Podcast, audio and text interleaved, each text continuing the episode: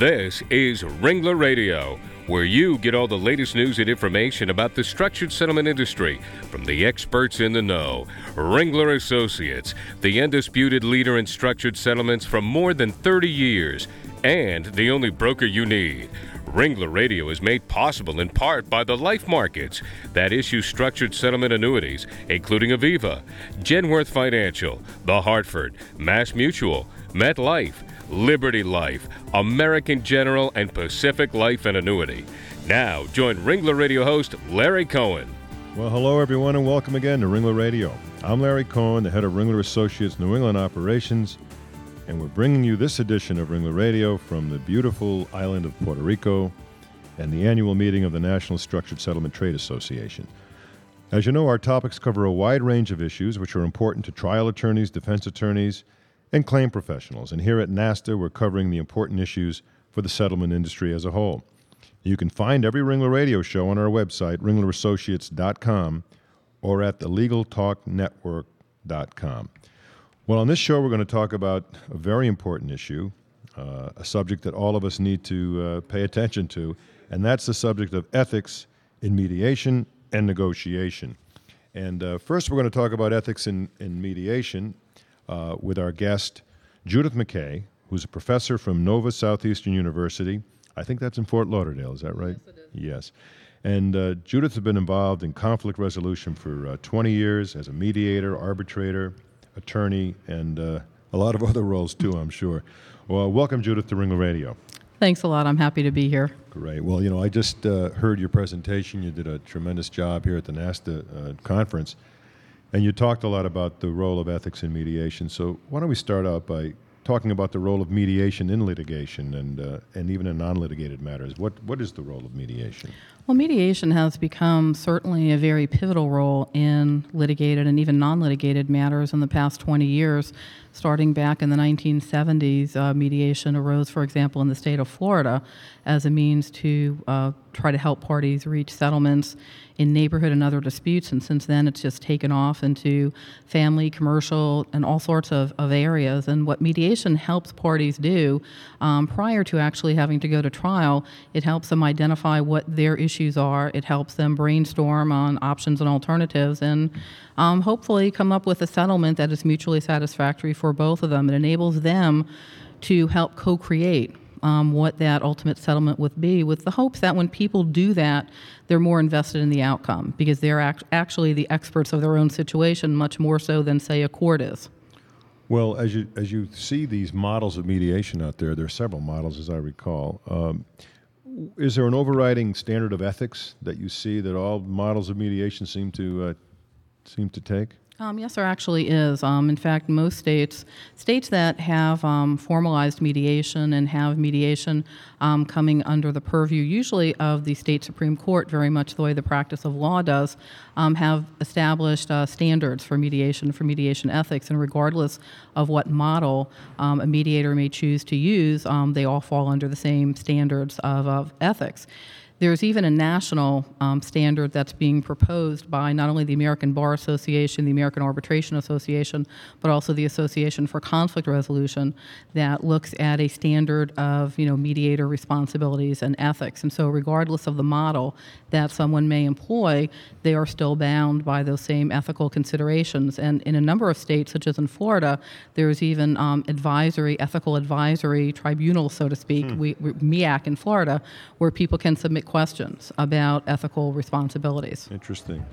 What, uh, you know, when we go to mediations, and all of us in the structured settlement field or participate mm-hmm. uh, in mediations, uh, one of the issues we, we always want to deal with are the qualifications of the mediator. How qualified are they? And a lot of them seem to advertise these days. And uh, we also get to these mediation sessions, and, you know, sometimes mediators will kind of predict the outcome uh, or, or, try to predict the outcome by in their conversations with us. And I, I always wondered about the ethics of all that, uh, the confidentiality issues of mediation. How do ethics enter into that whole uh, whole, whole realm of, of mediation? Well, yeah, you ask uh, some very good questions.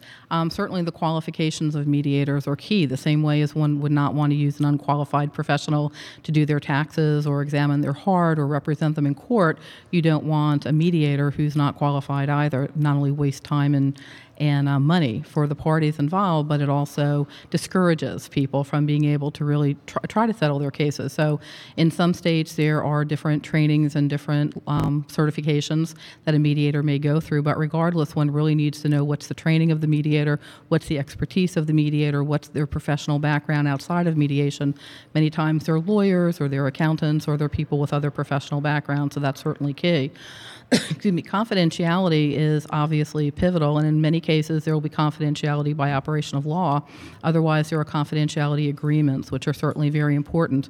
If you really want people to be able to have a level of candor, um, they have to know exactly what the parameters of that you know will be and yeah mediators cannot be crystal balls we can't predict what the outcome will be um, we can certainly be devil's advocates and we can certainly you know seek especially in caucuses and those private sessions that we can have with with both parties. Um, separately, we can certainly ask about the strengths and weaknesses of their case so that we can be that form of reality check. Sometimes a party may think um, that their case really doesn't have very, very many holes in it, and it can become rather apparent that it's a piece of Swiss cheese, and so that's very helpful. Well, you know, it's funny. One time a mediator was joking with me that he wished he had a contingency fee arrangement on these mediations because uh, he, he, he, senses he saves some of the defendant's money and sometimes gets the plaintiffs mm-hmm. more. Uh, obviously, that's a conflict and an ethical issue that he was uh, he was joking about. But you know, it, it's it's a real ethical issue, isn't it? It is an ethical issue, and in fact, mediators have to be very upfront about their fees ahead of time. Um, we're upfront about what the fee is, what any costs or expenses incurred would be, um, how it's going to be paid. Oftentimes, it's divided between the parties or paid in some other way. That has to be upfront too. And because of a conflict of interest, we can have no stake in the outcome. Mm-hmm. So that certainly means we cannot we can never have contingency fees, or else otherwise the whole uh, conflict of interest would be eroded. Well, something a little more close to home uh, that happens more often is mediators oftentimes are asked to evaluate the case during the course of mediation. And, and so let's ask the question can and should uh, mediators evaluate the value of the case?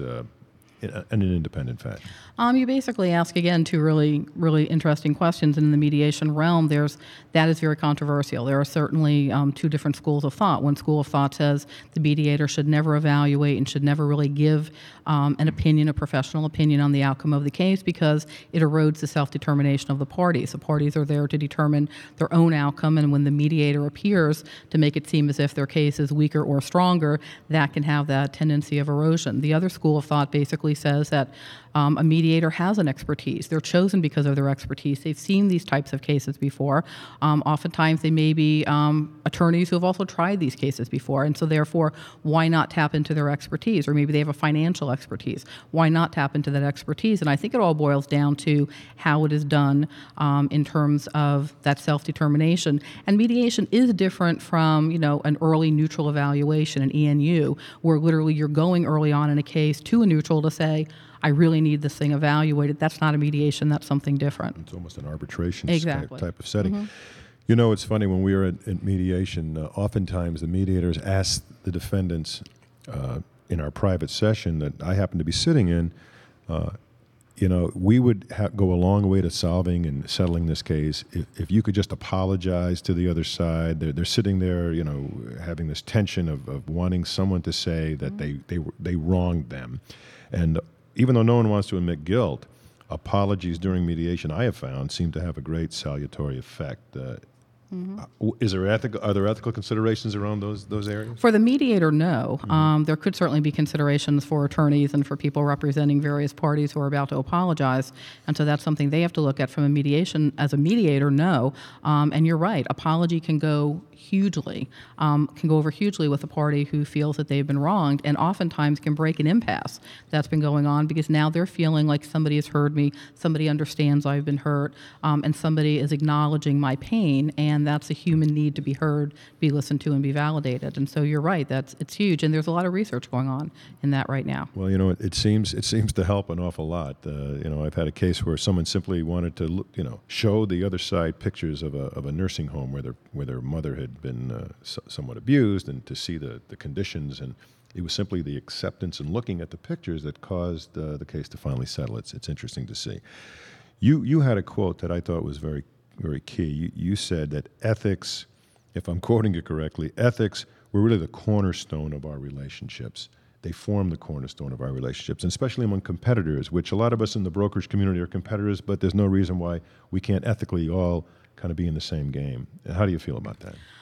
To me it's it's key. And it really is the cornerstone of who we are because in the end we not only have to look ourselves in the mirror and know that we've operated in an ethical fashion but we want to be seen as ethical people. We want to be seen as ethical practitioners. Um, and we want to be held out to the public. How can we expect the public to trust us, regardless of what profession we're in, whether we're brokers, attorneys, mediators, if in fact we're not behaving ethically? And just as we say, you know, good manners begins at home, ethics begins at home too. It begins with our interrelationships, um, even with our competitors. I want to just thank you again, Judith. You, this has been an interesting topic. You know, we, we all are engaged in mediation, and uh, it's important for all of us to remember that even though we're all trying to fight that battle, that uh, in the end, it's it's how our ethics really, you know, form our, our, our whole basis of our whole uh, our whole business, our whole existence. And uh, thank you for bringing that to our attention. We're going to take a short break, and when we come back, we're going to deal with ethics in negotiation. Okay, we'll be right back.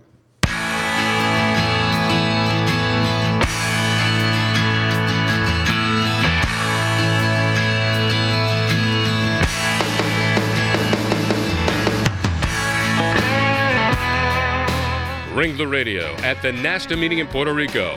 Don't miss all of our shows here, including an exclusive interview with U.S. Congressman Charles Rangel. Since 1975, Ringler Associates has provided the finest structured settlement services to injured parties and their attorneys. Experience counts. Over 130,000 cases structured. Ringler Associates, the only broker you need. Listen to all the Ringler Radio shows just go to ringlerassociates.com and click on Ringler Radio and choose a topic. We invite you to listen to our other shows on the Legal Talk Network and become a member. It's free at www.legaltalknetwork.com. Did you know Ringler Radio is one of the top three rated shows in iTunes? Thanks to all of our listeners who download all the Ringler Radio shows. Ringler Radio, internet radio from Ringler Associates, is proud to be broadcasting from the NASTA annual meeting in Puerto Rico. Listen to all of our shows. Welcome back to Ringler Radio. I'm Larry Cohen, and now we're going to turn to uh, another very interesting topic in the area of ethics. It's ethics in negotiation. And with me for this uh, segment is an expert on this subject, uh, Professor Edward Conlon who's the Associate Dean, Mendoza College of Business at the University of Notre Dame. And Ed's an expert in conflict management and decision making. He's also a writer, a researcher, and a NASTA presenter. In fact, he just presented here at the NASTA convention in Puerto Rico. Uh, interestingly enough, uh, he also teaches the CSSC, or Certified Structured Settlement uh, Consultant program, that NASTA holds each year at Notre Dame. And, you know, at having gone through it many years ago, I was so impressed with the Notre Dame campus. Uh, it was such an inspiring place that I've actually become a rooter for the Notre Dame Fighting Irish, except when they play my UConn Huskies. And I don't think that's an ethical problem, is it? Uh, no, that's not an ethical problem at all. That's that's probably survival. That's uh, that, exactly it's yeah. survival. And uh, well, welcome welcome Ed to uh, Ringler Radio. Welcome. Thank you. Well, you know, we're talking about ethics and we're talking about negotiations, and uh, you know, the way I see it, we, we all start negotiating as children with our parents uh, yes. for a lot of different things. And then we get into the business world, we grow up, and we go to try to buy an automobile. And that's the essence of negotiation if I ever saw it. But we, as brokers now in the structured settlement industry, we're first and foremost negotiators. And uh, negotiations, as we all know, create certain ethical challenges and dilemmas. So, what are some of those challenges, the ethical challenges that we as brokers face, and that we should should be thinking about as we do our do our job?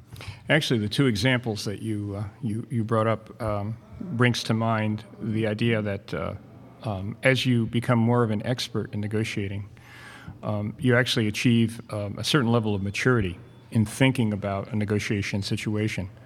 Um, I have grandchildren, and uh, uh, one of them is not quite two years old, and she already knows how to negotiate. There's absolutely no question about it. When uh, she does it essentially um, non-verbally, even though she, she does have command of a few words, and uh, dad wants her to do something.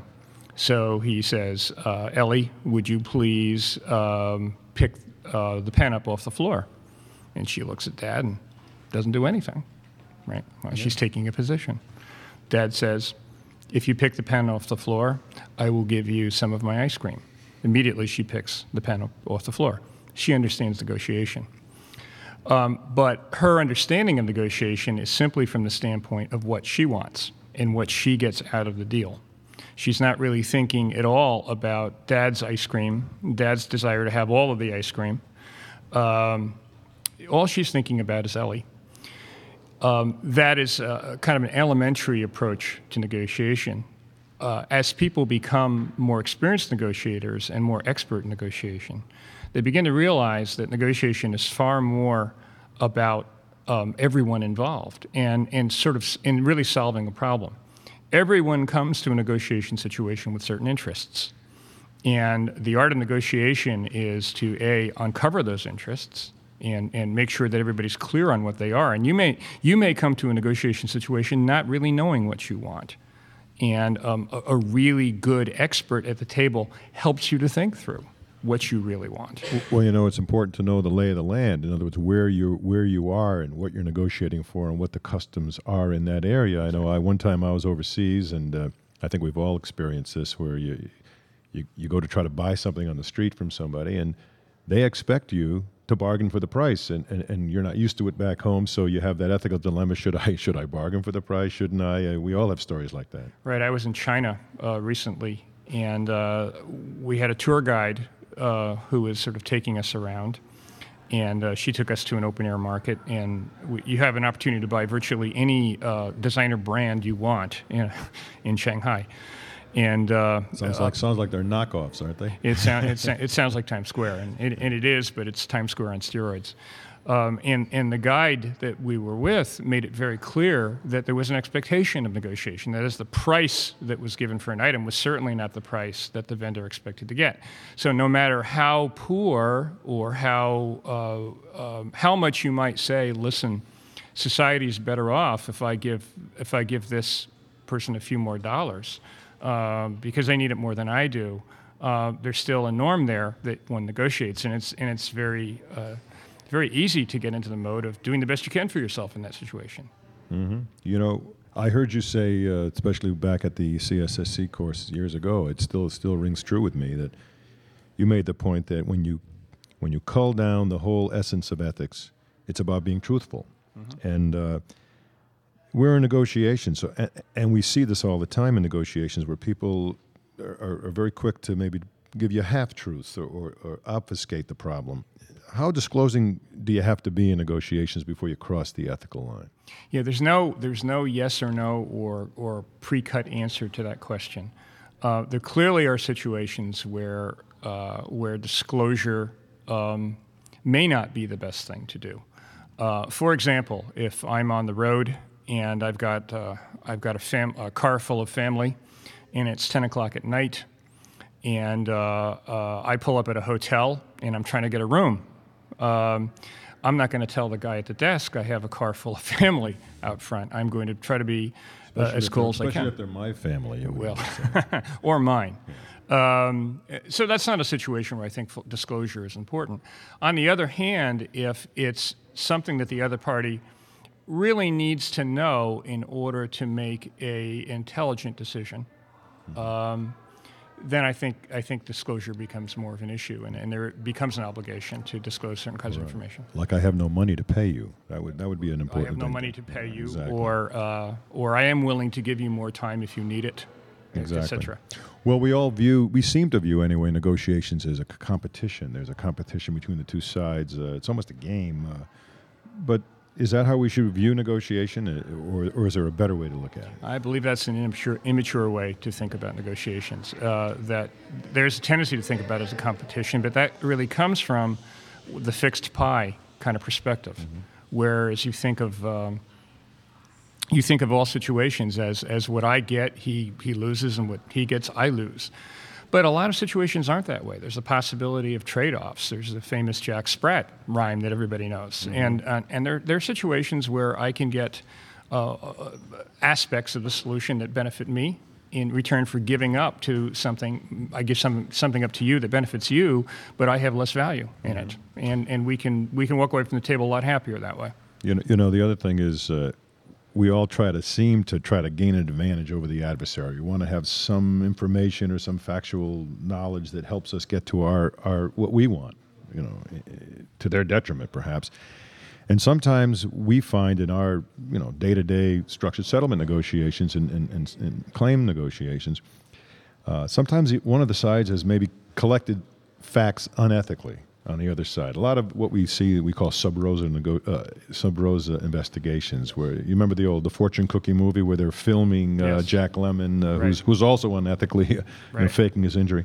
So all those kinds of things, you, you gather these facts and you present them. Uh, where's the ethics in, in all of that? I'm sure it becomes a real problem for Well, I think. I, I think that where the the data or information are are collected in an illegal or inappropriate fashion, there's absolutely no question that that's an ethical breach. Um, now, what about the consequences of that? Well, the consequences have a lot to do with reputation, memory, uh, and so forth. Um, you know, and if, if this is a one-shot deal and you do it and you're never going to see that person again, well, it's, it's sort of like tipping when you're on vacation. You, uh, but that doesn't make it right or wrong. It just means that you don't have the sort of the reputational edge there to kind of keep you in line. There, it becomes a situation where it's up to the person to do right, even though there's no consequences in that case. You know, the, the, the whole issue of right and wrong, it, it, it's a dilemma for all of us, but yet most things in life are somewhat ambiguous. They're not quite as clear cut, and uh, there must be some ambiguous tactics that are used in negotiation that aren't quite right or wrong. Uh, in other words, for example, I was in a mediation the other day where somebody uh, made a, a demand, and I'm sitting there, and, and, and the defendants were disgusted. They, they, they, they showed emotion. They said that's crazy. They went, they got up and they and, really when they walked out of the room, they weren't that upset. But uh, you know all these kinds of activities, the game, I, I guess you call it, the, lo- the little dance that takes place. A lot of ambigu- ambiguity there. How do you how do you how do you see that? Yeah, that's uh, part of the drama of negotiation. Uh, when you when you begin to talk about bluffing, um, bluffing is one of those areas where um, uh, you could you could on paper make a case that it is a form of misleading the other party, but in reality, most CEOs of companies, most people who negotiate for a living or frequently in their lives will tell you that bluffing really isn't uneth- unethical. It's actually expected, and in, in some cases, it plays, plays a certain role in kind of moving things along. Sure.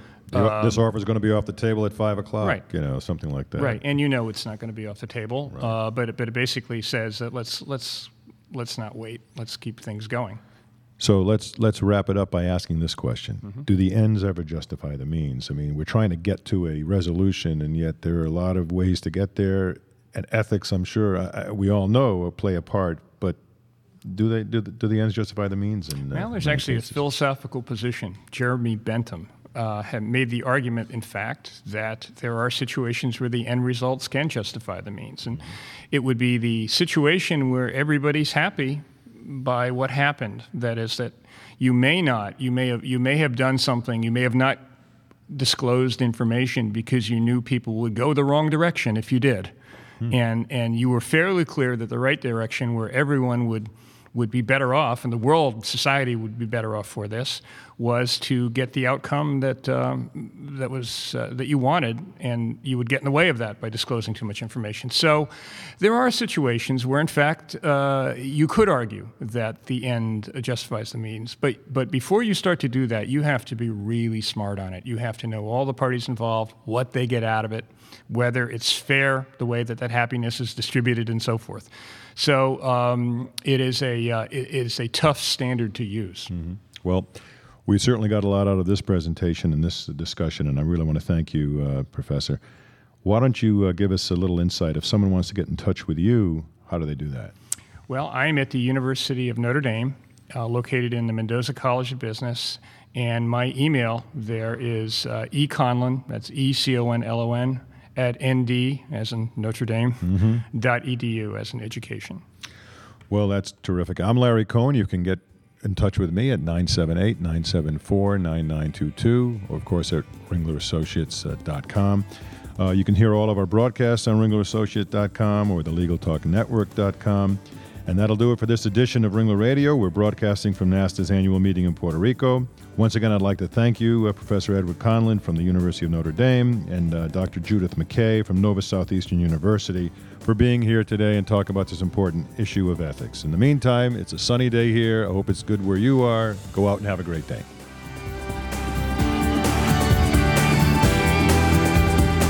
Thanks for listening to Ringler Radio. Ringler Associates, experience counts. Since 1975, Ringler Associates has provided the finest structured settlement services to injured parties and their attorneys. Ringler Radio is made possible in part by the life markets that issue structured settlement annuities, including Aviva, Genworth Financial, The Hartford, Mass Mutual, MetLife, Liberty Life, American General, and Pacific Life and Annuity.